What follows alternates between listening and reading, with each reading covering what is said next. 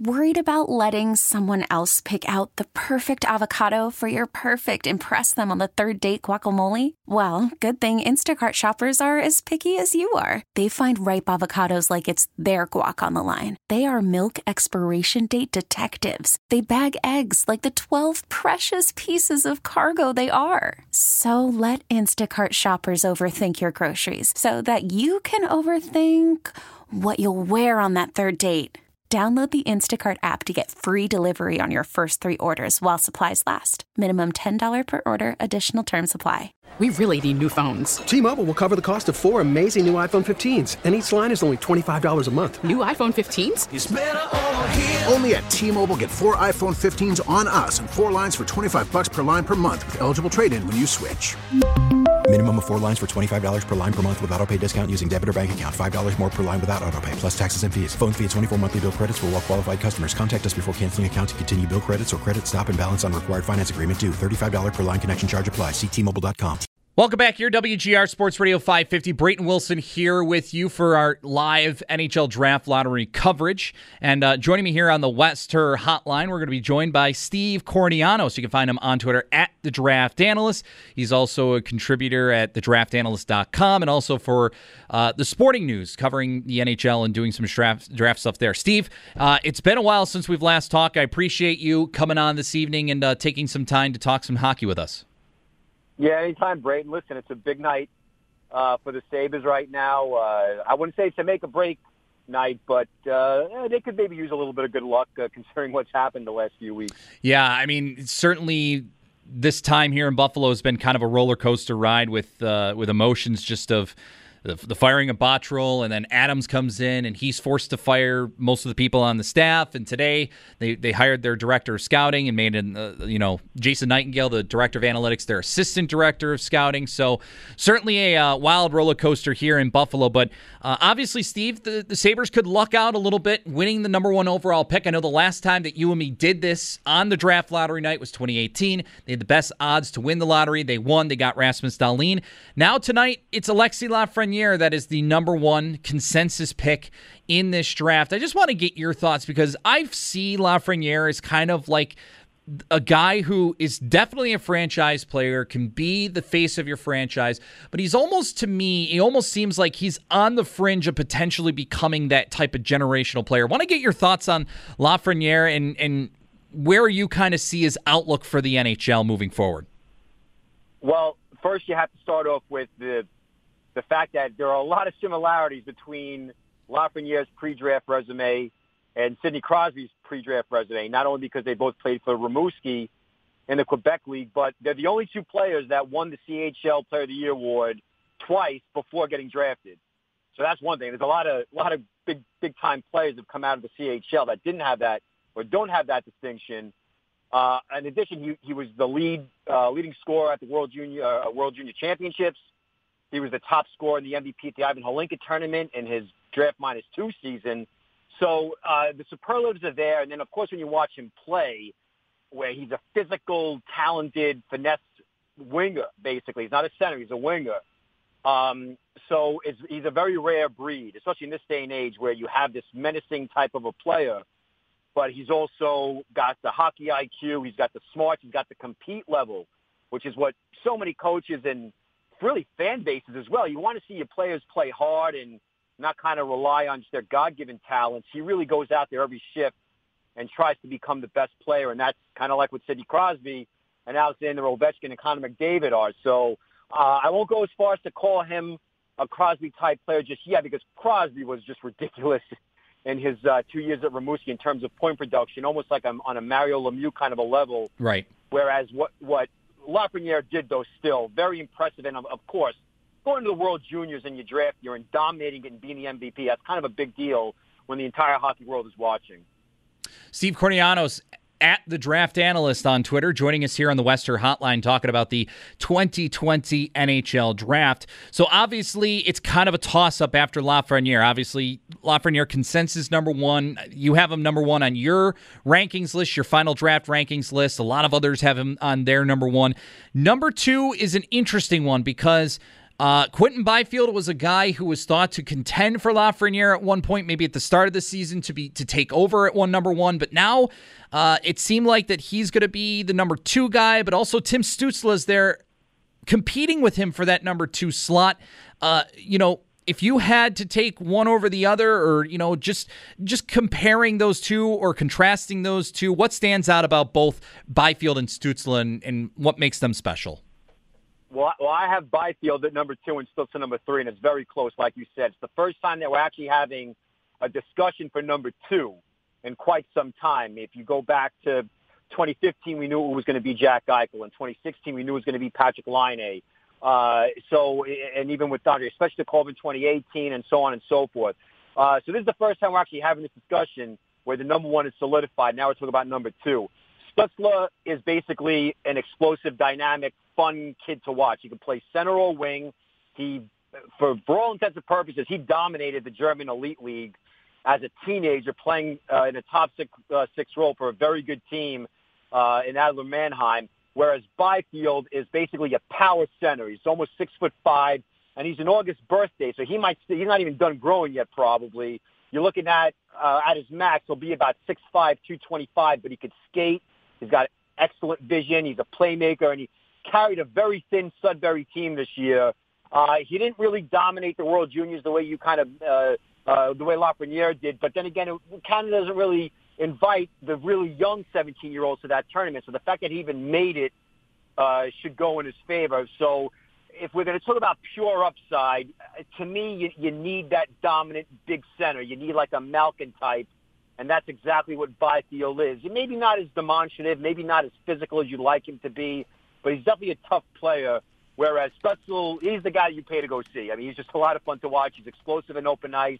He makes those around him better, just like Byfield. But uh, you really can't go wrong with either one. I mean, it's just really versus you have the, the, the European import who's a little bit slighter versus the big power typical Canadian center. So uh, I got to give the edge to Byfield. On top of the fact he's also a two-way center. He kills penalties. He's really good in the face-off circle.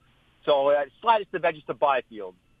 So obviously, with those two, I, I kind of talked about it a little bit here, where you know Byfield, I think needs another year to kind of continue to grow his game and to, to kind of continue to build into that type of two-way centerman that you know was kind of expected him. I know some people have compared him to Evgeny Malkin. I'm not personally a, a, guy who likes to make those type of comparisons, like NHL comparisons to a prospect. But looking at Stützle, Stützle is certainly interesting because he played so well in Germany last year. He's still a little undersized. He's continuing to grow a little bit, but he was dynamic in that way playing at a top level in Germany.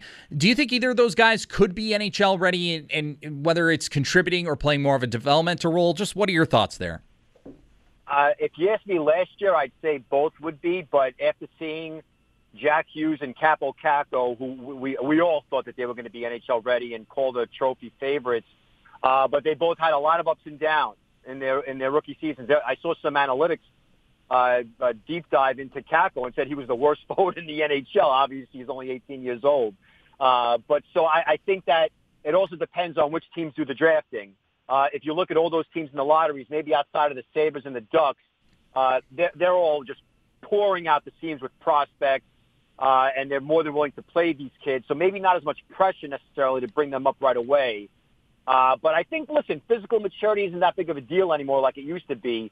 So even with Stützle's about 5'11", 6 foot, a buck 75, I don't think it'll be a problem with him. Plus, he, you know, the German league's pretty physical. Not as uh, physical, obviously, as one of the, the North American leagues, but it, you know, they hit, and uh, he did a lot of good work in the corners there. So obviously, it'll be dependent upon the teams that do the drafting.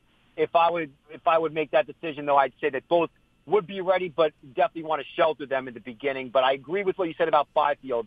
He may need another year in junior. He he was pretty good this year, about top ten in scoring or at least points per game.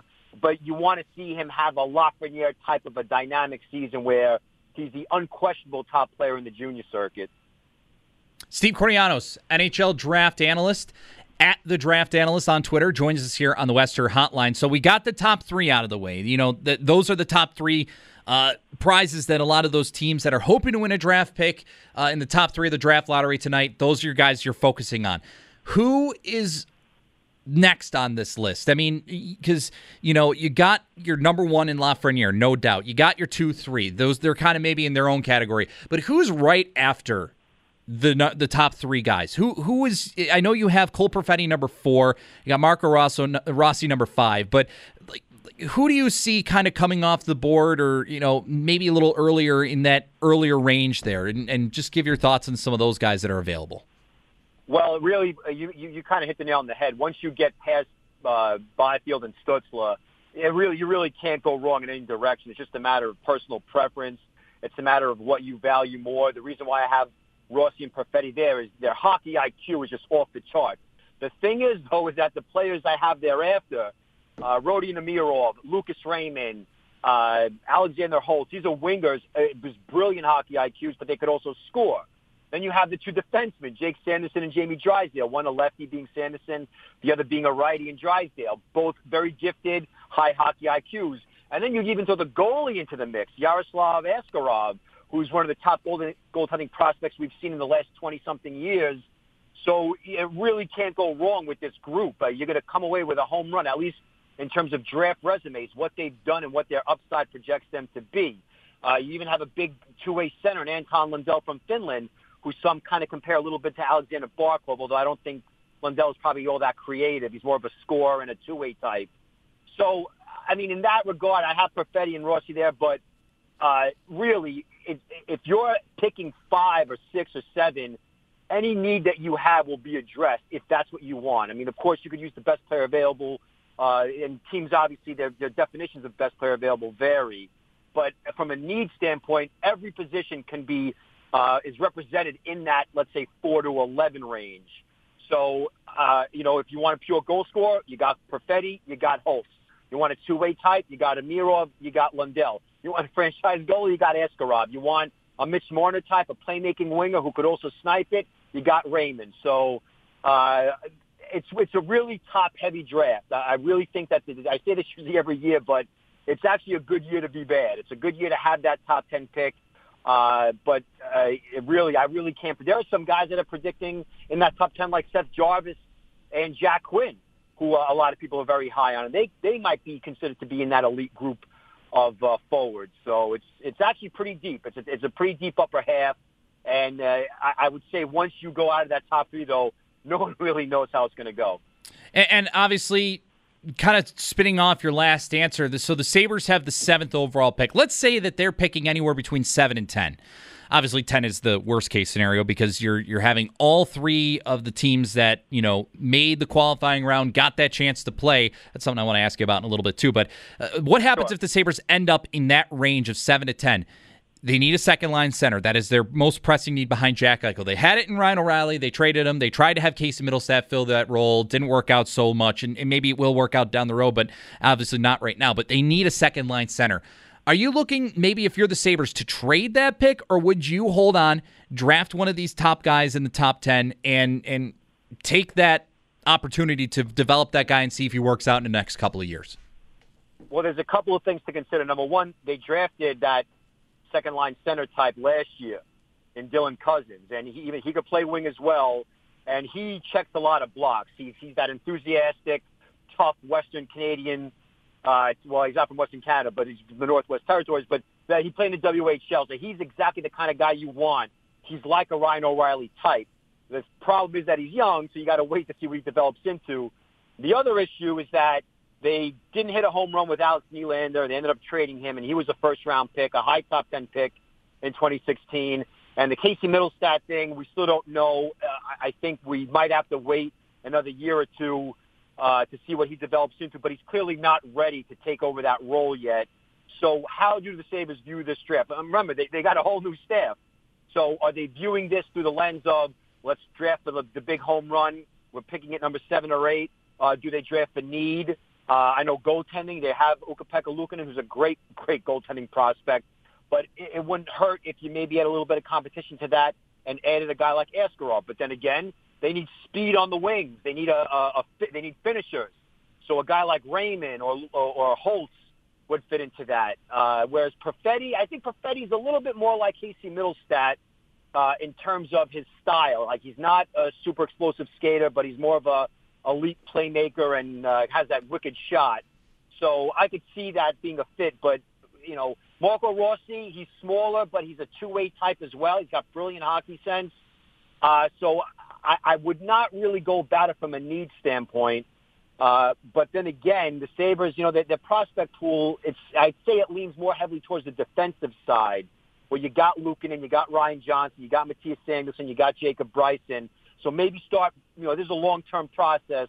Start beefing up on the wings, or maybe try to make up for the mistakes made with Alex Nylander. And if you want to call Mittelstadt a mistake, uh, you know, you could look at it from that way as well. So, Steve, obviously, I know you haven't done your final uh, draft, mock draft, but let's say the Sabres are picking seventh and everything kind of stayed the same. All the picks are where they are, and Sabres pick seventh overall, and they select. I would take Alexander Holtz. I just think he's the the perfect complement to a guy like Jack Eichel. I know that you guys need that second line center, but you got already got the guy like Cozens in it. With Holtz, he's a low maintenance sniper. He's got the best shot release and accuracy of anyone in that top ten, and he played in the elite league in Sweden for two straight years now. So if you watch him play with Djurgården, he, he's just a low maintenance sniper. It's exactly what you want. He knows how to get open. His stick is always at the ready. Uh, and so if you look at the, all the, the really good Swedish forwards out of this year's crop, and there are a lot of them, pound for pound, he had the best year. I think he had the the third or fourth highest under 18 scoring average in, in the Swedish Elite League history, and two of the guys ahead of him were Peter Forsberg and Markus Naslund. So uh, Jeff Skinner, we know he's going to be there for quite a while. He didn't have the kind of year we expected him to have, and of course you got Victor Olofsson as a lefty. But that right shot, that right shot sniper, is something the Sabres could use, and I do think he'll be a best player available type at that slot. And last thing I want to ask you, Steve, is just your thoughts overall on this draft lottery format. Do you think do you think that it's a good format? Do you think that it should only be the seven teams? And also on top of that, what do you what are your thoughts about the 2014 playoff format coming up here moving forward? And if you think that it's actually going to be able to get done?